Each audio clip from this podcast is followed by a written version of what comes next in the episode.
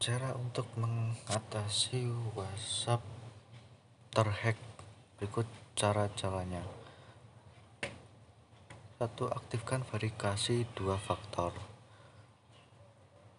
Ini adalah opsi untuk mengirim kode 6 angka tiap pengguna masuk ke nomor WhatsApp terdaftar ke perangkat baru seperti dilansir The Verge.